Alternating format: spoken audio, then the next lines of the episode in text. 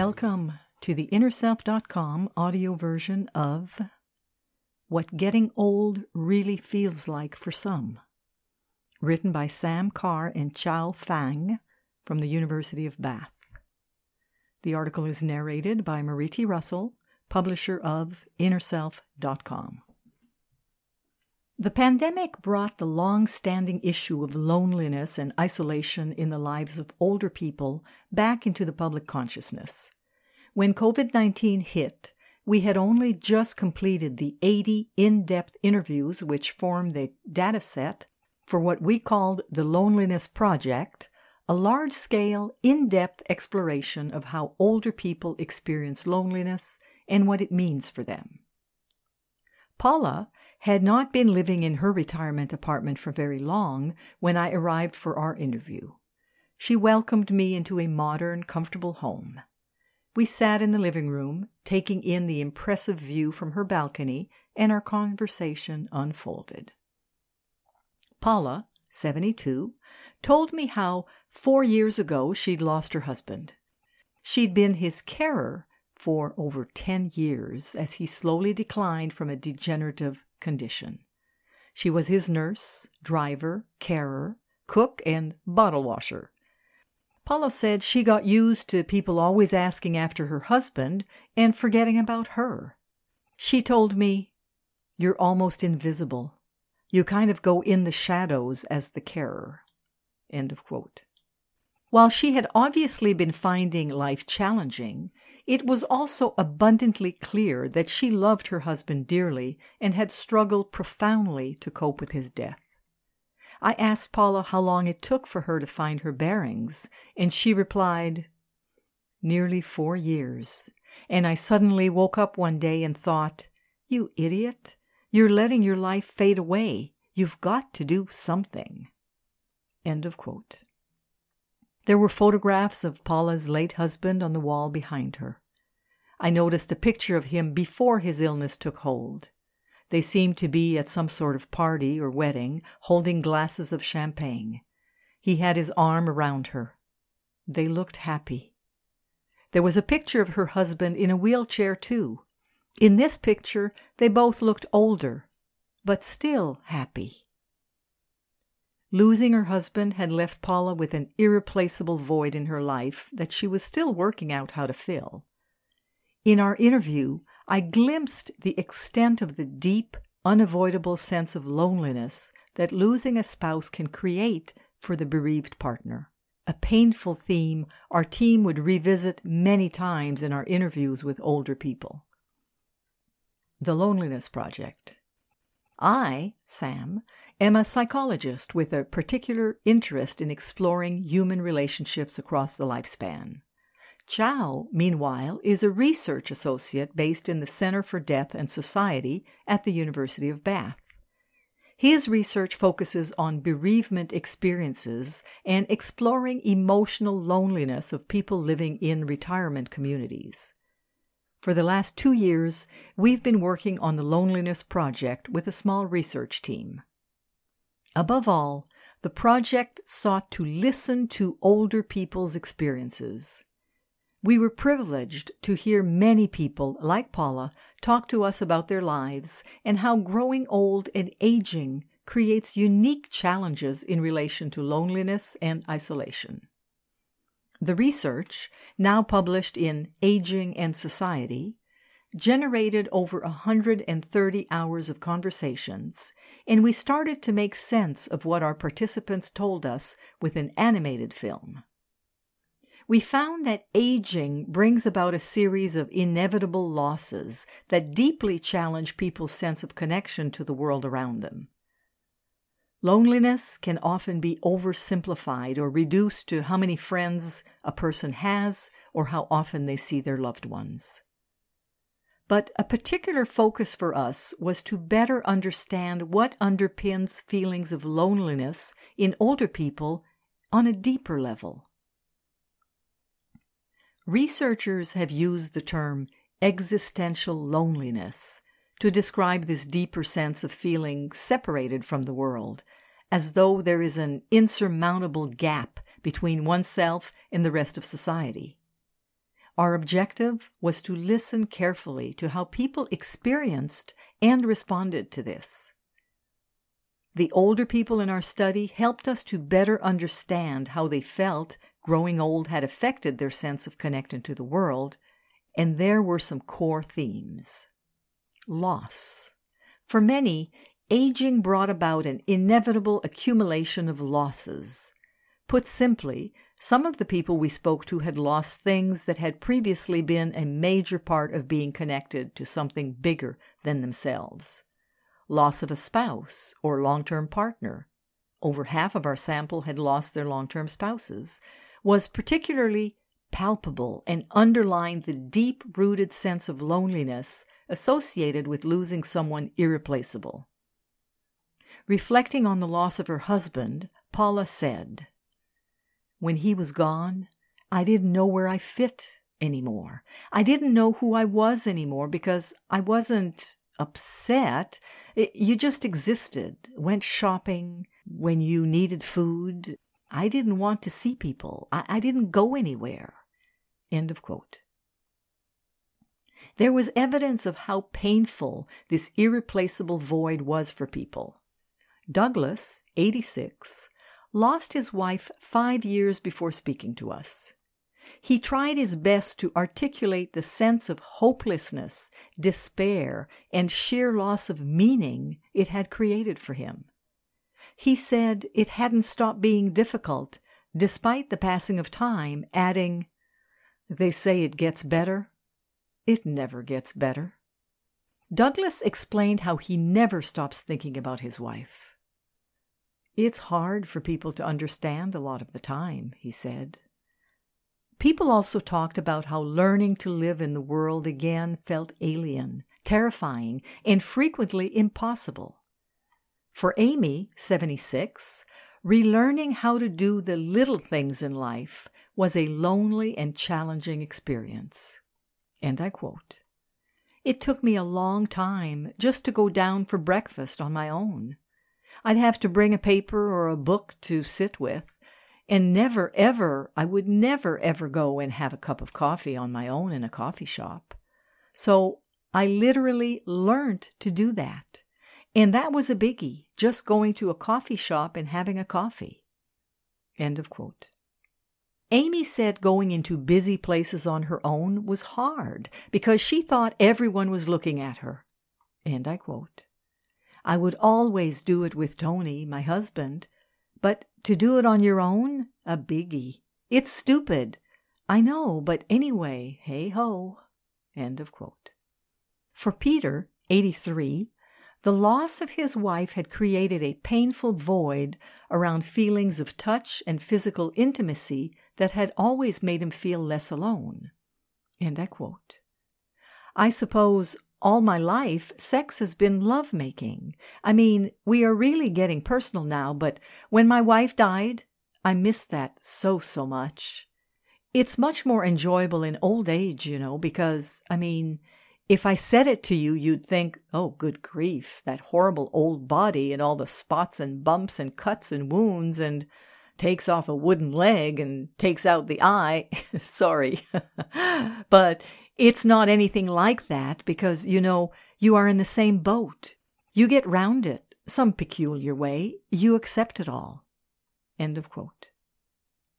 Another man, Philip, 73, also described the pain in his loss of intimacy. He said, At my wife's funeral, I said the one thing I'll miss the most is a kiss goodnight. And blow me, afterwards, one of our friends came round and she said, well, we can send each other kisses if you like, but by text every night. And would you believe we still are? We still do. End of quote. With the very old people we talked with, there was a sense that loss of close and meaningful connections was cumulative. Alice, 93, had lost her first husband, her subsequent partner, her siblings, her friends, and most recently, her only son. With a sense of sadness and weariness, she explained, and I quote, You know, underneath it all, I wouldn't mind leaving this world. Everyone has died, and I think I'm lonely. End of quote. Research at Malmo University, Sweden, have described an acute sense of existential loneliness in very old age that is partly a reflection of an accumulated loss of close connections.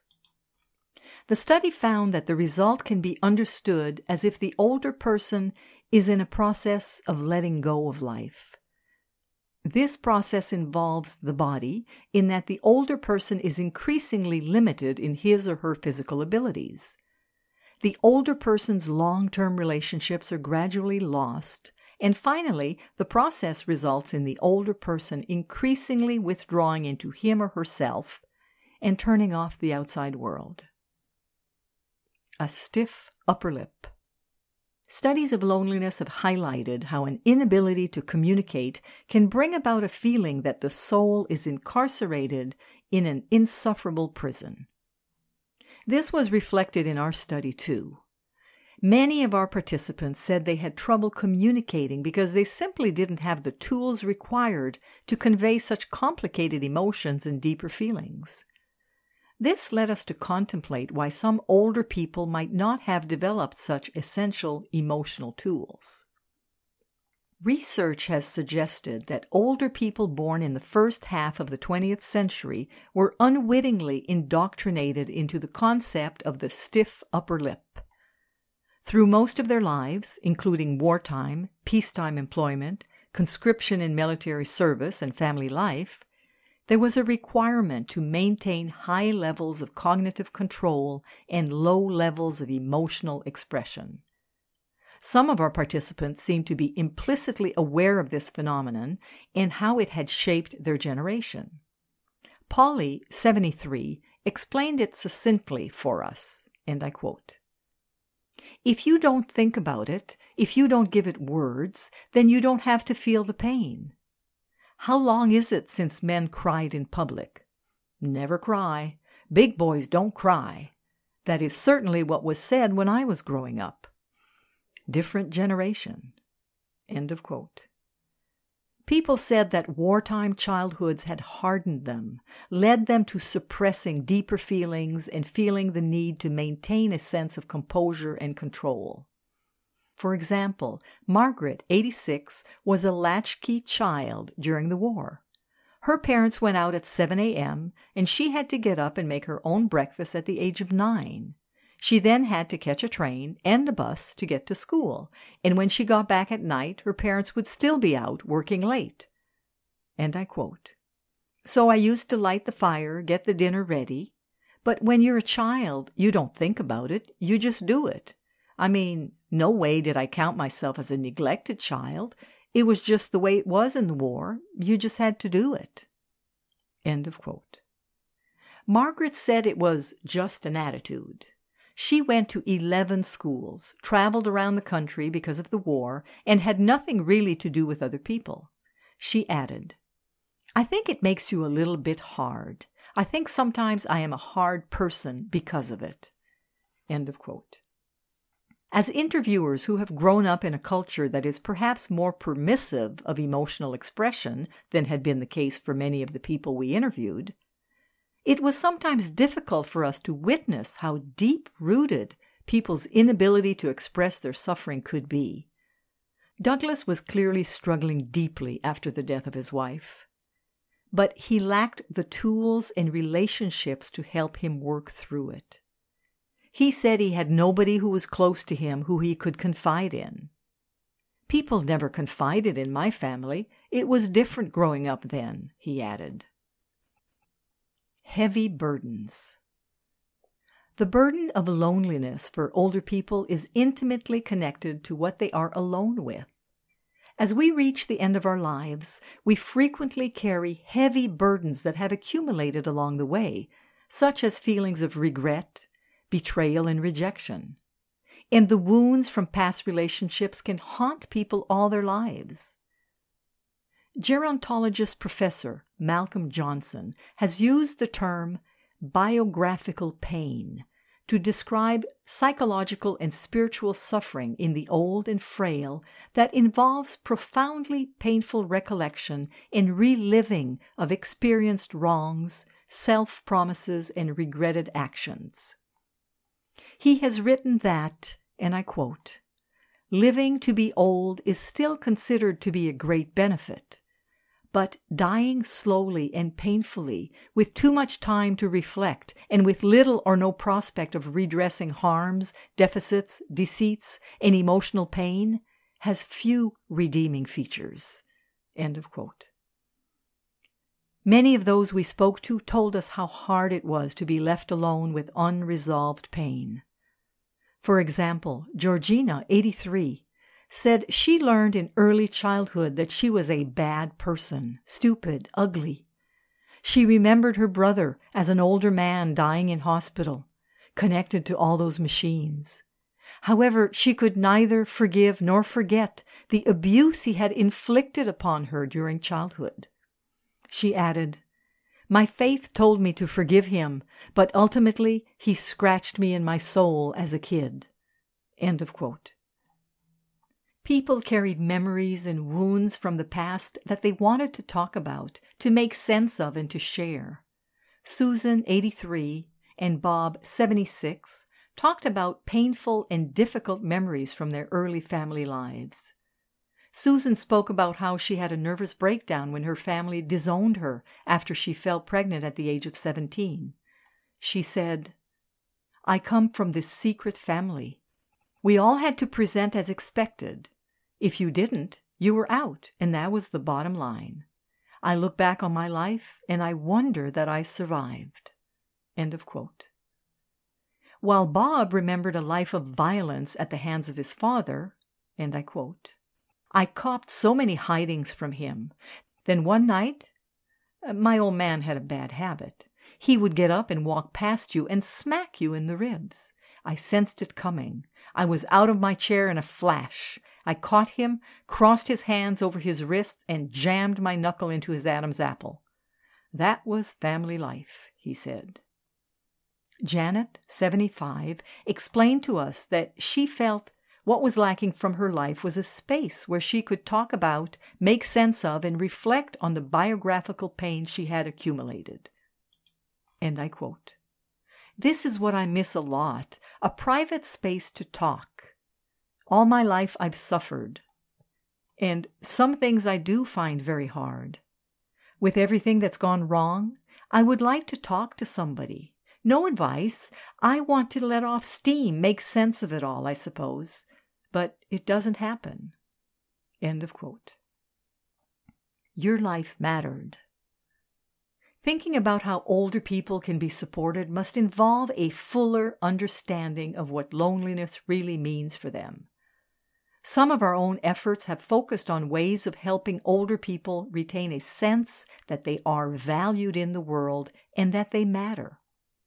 For example, the Extraordinary Lives Project sought to listen to older people's recollections, wisdom, and reflections. Sharing these recollections with others, including younger generations, has been mutually beneficial and helped older people to feel that the lives they have lived counted for something. There's also a need to consider how to support older people in relation to coping with some of the inevitable losses aging creates that threaten their sense of connection to the world. Organizations seeking to connect people going through these struggles can play a role in developing a sense of coping together. Such organizations already exist in relation to support for widows, provision of spaces like death cafes to talk about death and dying, and improving access and awareness of psychological and emotional therapies for older people.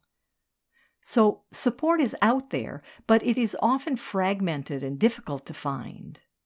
A core challenge for the future is to create living environments in which these mechanisms of support are embedded and integrated into older people's communities.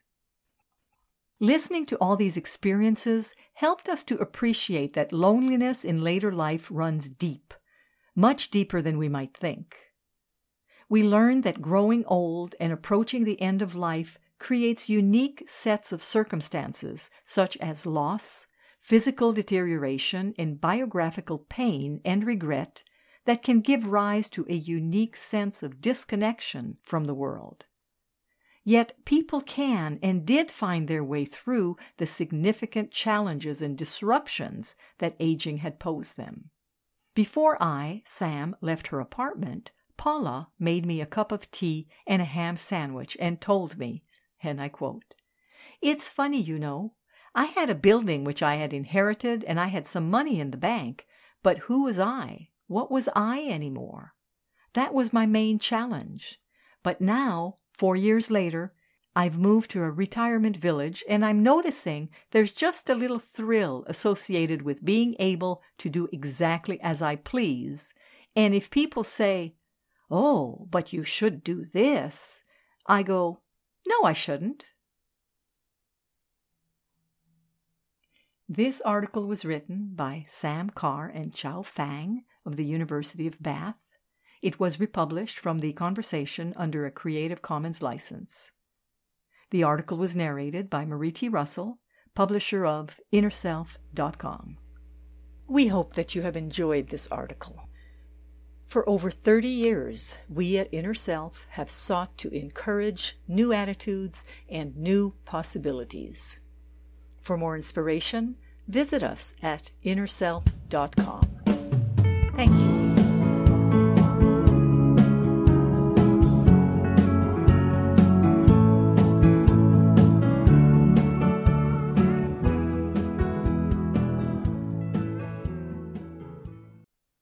Visit the Inner Self Market for new attitudes and new possibilities. You'll find inspiring books, wonderful music CDs, audiobooks, card decks, candles, jewelry, gifts, all kinds of wonderful things. Visit us at market.innerself.com.